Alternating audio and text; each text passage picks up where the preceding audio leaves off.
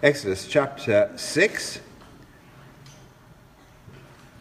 But the Lord said to Moses, Now you shall see what I will do to Pharaoh, for with a strong hand he will send them out, and with a strong hand he will drive them out of his land. God spoke to Moses and said to him, I am the Lord. I appeared to Abraham, to Isaac, and to Jacob as God Almighty. But by my name, the Lord, Yahweh, I did not make myself known to them. I also established my covenant with them to give them the land of Canaan, the land which they lived as sojourners. And moreover, I've heard the groaning of the people of Israel, whom the Egyptians sold as slaves, and I have remembered my covenant. Say therefore to the people of Israel, I am the Lord, Yahweh, and I will bring you out from under the burdens of the Egyptians, and I will deliver you from slavery to them, and I will redeem you with an outstretched arm and with great acts of judgment. And I will take you to be my people, and I will be your God. And you shall know that I am the Lord your God who has brought you out from under the burdens of the Egyptians.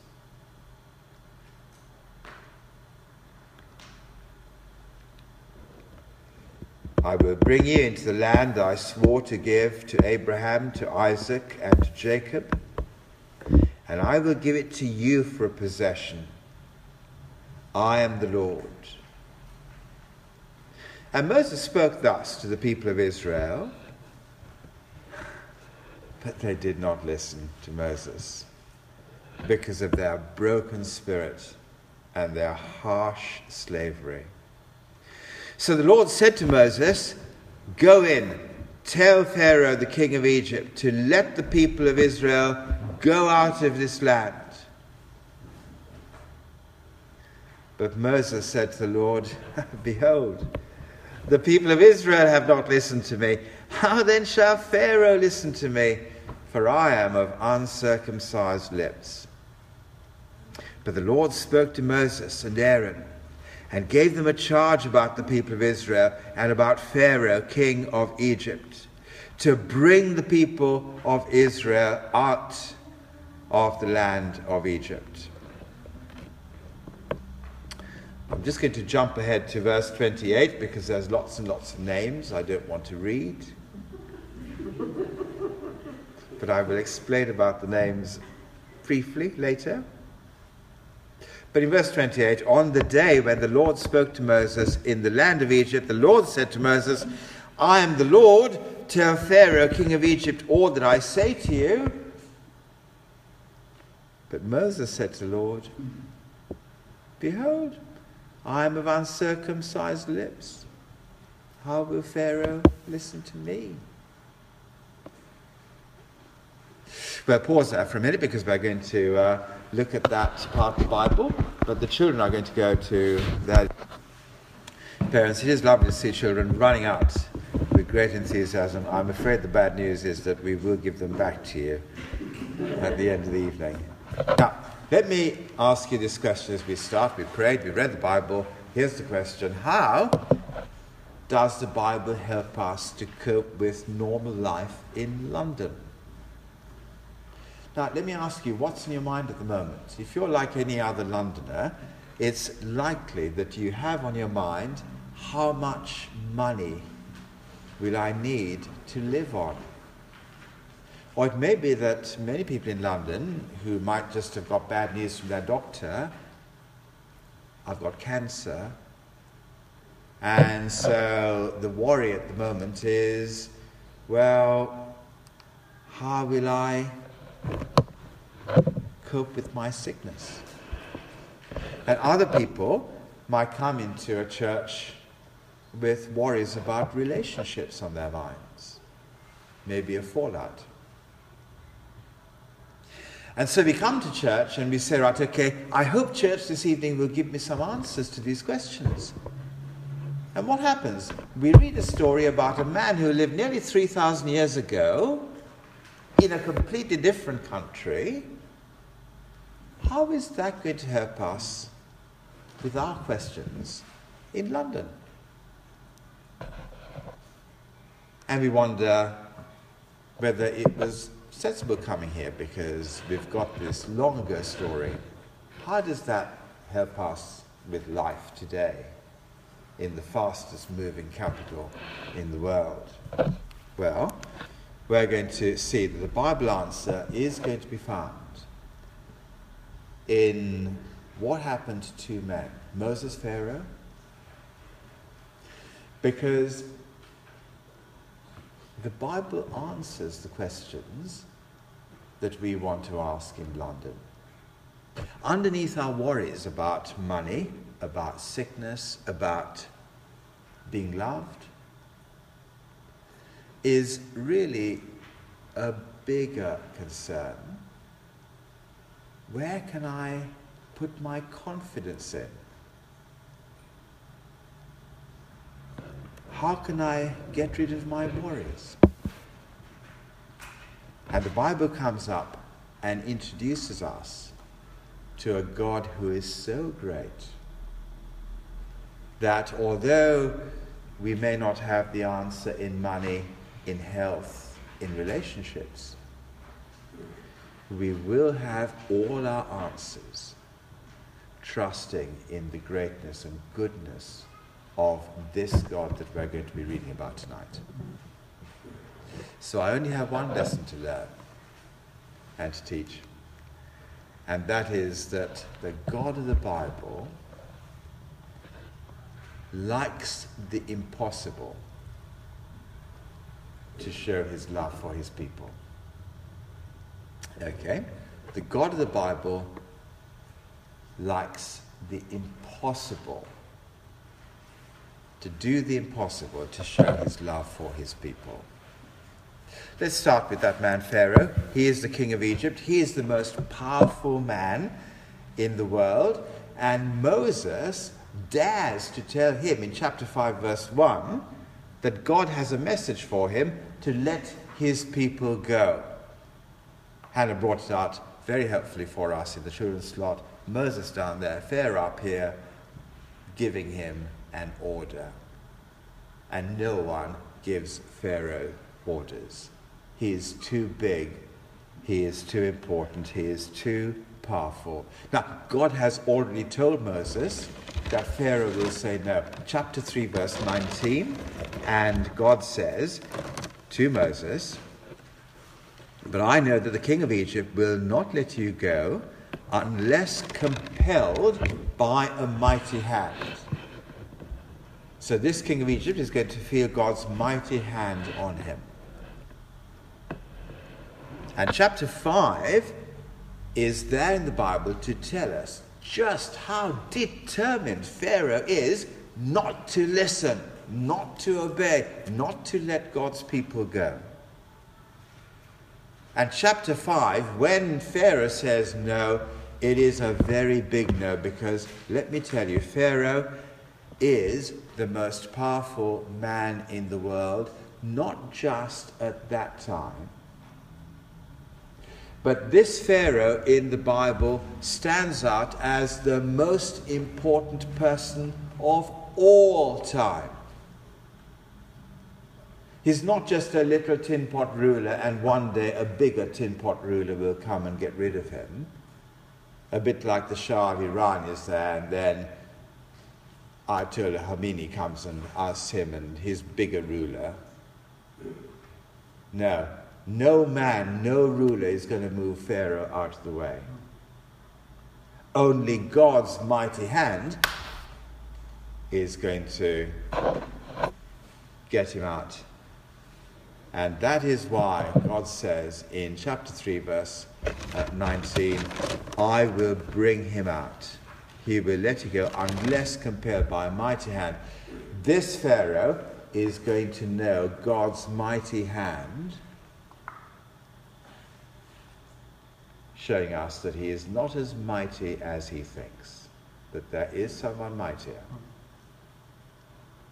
But he is up against Moses, who is the weakest man. And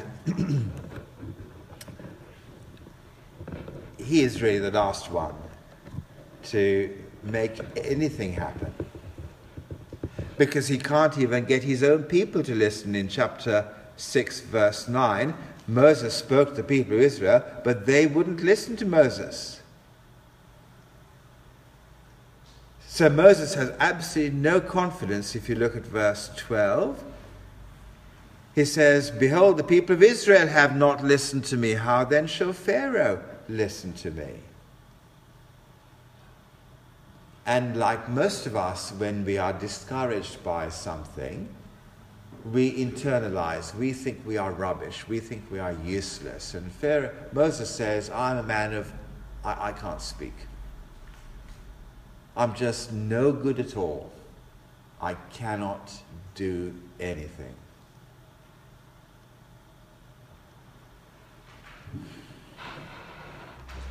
But while Pharaoh will discover God's mighty hand, you know what Moses will discover in verse 3? He is going to discover God's name.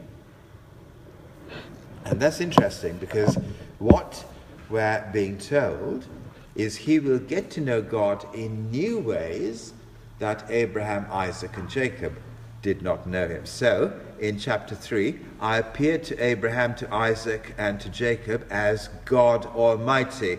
Now, you can be a cheat if you don't know Hebrew. Look at the bottom of our English Bible and you will see God Almighty means El Shaddai. And El Shaddai is God who is mighty, who provides, and they knew that much about God, which is not much compared to what Moses will find out. You will get to know me by my name, Yahweh. And the whole understanding of the Hebrew word Yahweh, Yahweh, takes the understanding about God to a whole new level. Yes, that word Yahweh was mentioned before Moses. You could read about it in Exodus, uh, in, in Genesis chapter 2, verse 4.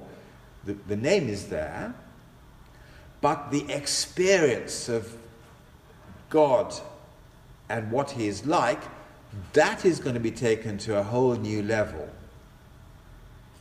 with Moses when he understands what God is going to do next and how he's going to take away his people from slavery. And so, interestingly, although Moses was told God's name is Yahweh in chapter 3, when he gets to chapter 6, verse 7, God says something unusual, unexpected.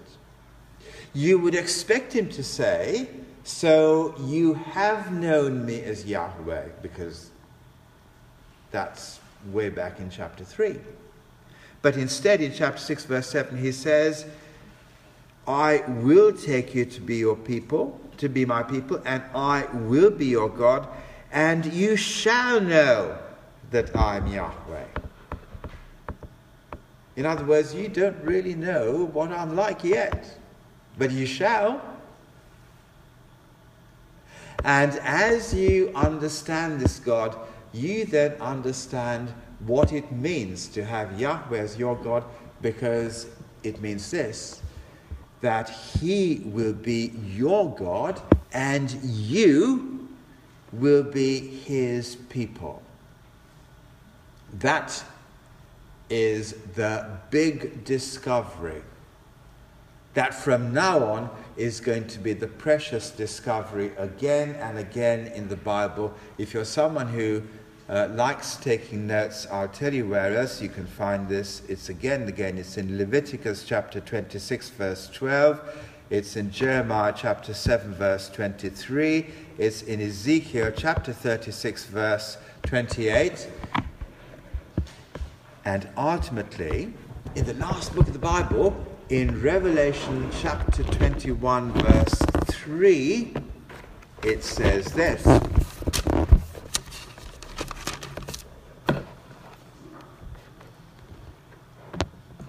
Heard a loud voice from the throne saying, Behold, the dwelling place of God is with man. Now here's the thing He will dwell with them, and they will be his people, and God himself will be with them as their God. Now, the big discovery of God is not just something on a page in the Bible. The big discovery of God is in real life as He works out in your future, you will discover how big, how important it is that He is your God and that you are one of His people, and that is a discovery that is something that grows. You, were, you may know that already in part, but that understanding, one day when you finally get into his kingdom, you will see what an immense thing it is to have this God as your God and for you to be counted as one of his people. It is a huge privilege. It is our ultimate security. And this weak one, Moses, will know how he will be part of God's people and God will be his God. And he will know what it ultimately is going to mean to belong to him. And I think that is why you have those names in verse 14 onwards. Again, I won't read them all together, but I'll just try and explain them like this Abraham had a son called Isaac. Isaac had two sons, Jacob and Esau. Jacob had 12 sons. Now, when you get to that list, you get the first son mentioned in verse 14 Simeon and his children. And then you get the next son mentioned, Reuben. Uh, uh, uh, sorry, the first one is, uh, is, is Reuben. The second one in uh, verse uh, 15 is Simeon, and you find out about his children. And then you get to Levi, and then you get his children, his grandchildren, his whole family line. No one knows about the rest of them. They're not mentioned, but everything is down to Levi. And ultimately, from Levi's family, down, down, down, down the line comes Moses.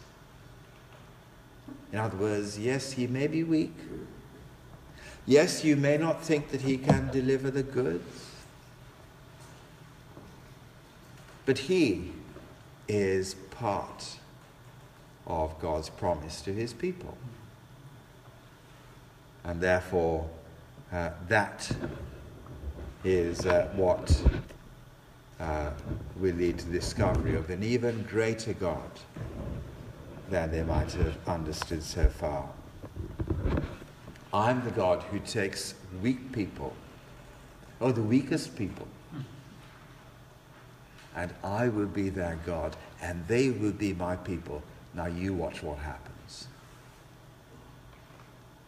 Well, what can we learn from these things? Maybe if you're someone who's uh, new to Christianity and you're uh, not perhaps yet a Christian, it might just be helpful to see how easy it is to get asked London questions security. How can I look after myself? How can I feel safe and secure?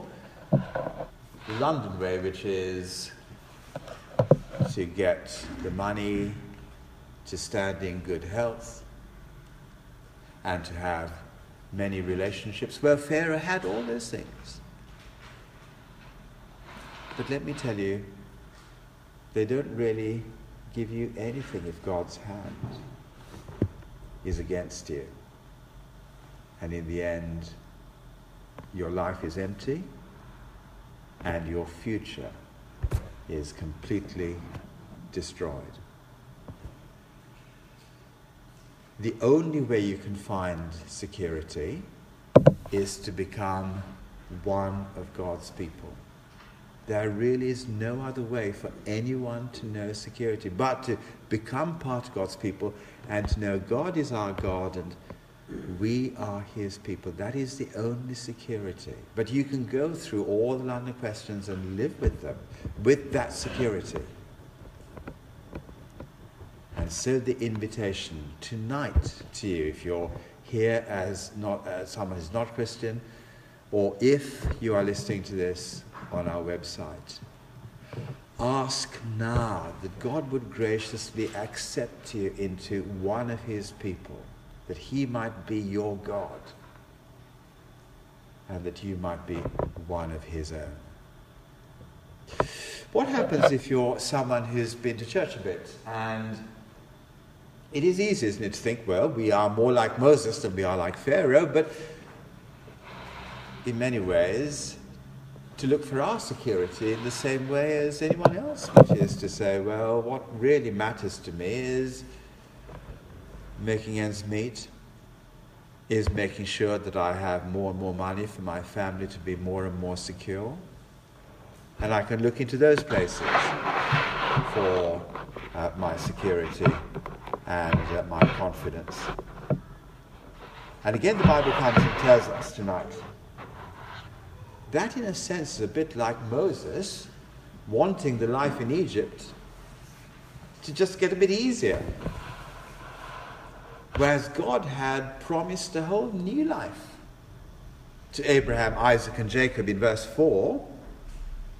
And he said, I have given them the land, another land, in which they have lived as sojourners, as strangers, and now their family, their future, is going to be in that land.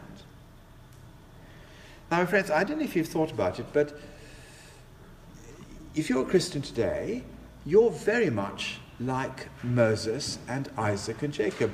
In a sense, you're in the land, you're walking around in the place, but do you realize that actually this land that you're walking on, this new heaven and new earth, one day will be yours? You're just here as a sort of, you know, tried out first time round.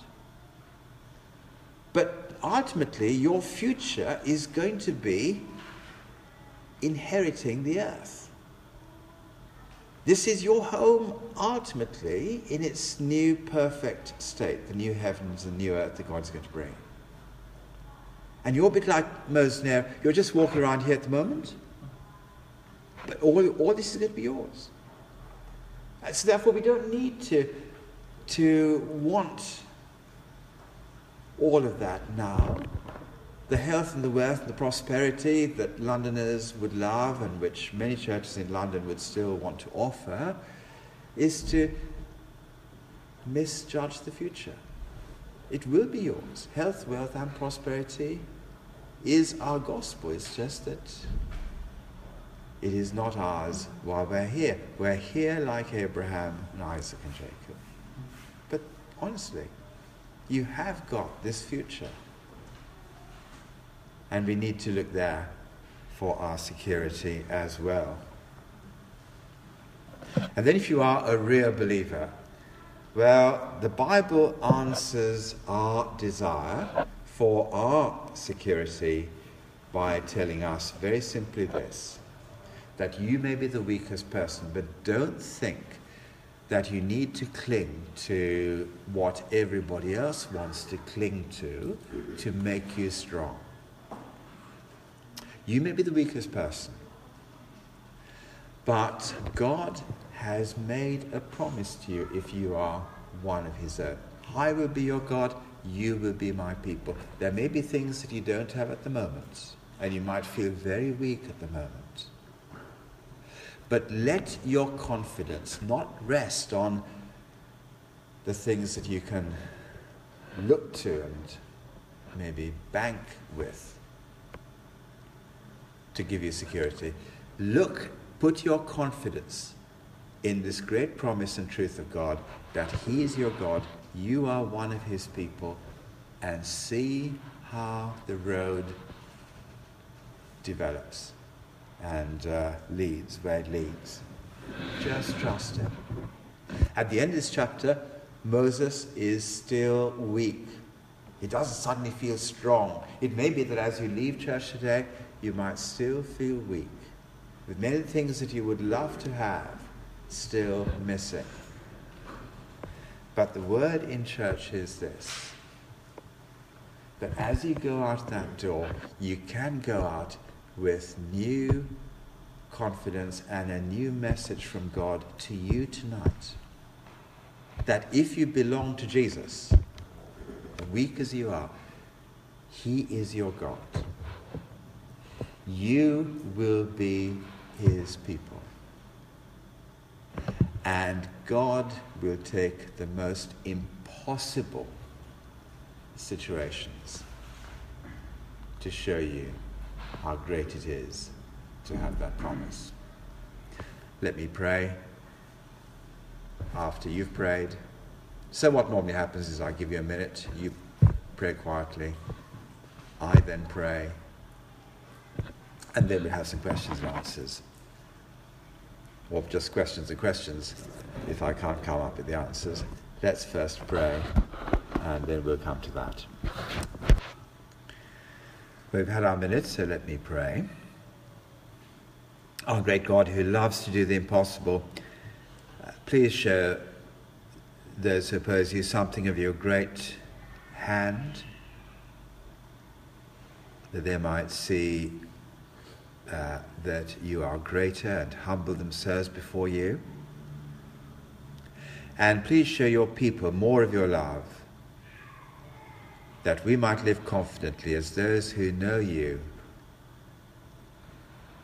that you are our God and that we are your people, and that in that confidence we bring others to the safety of belonging to you as well.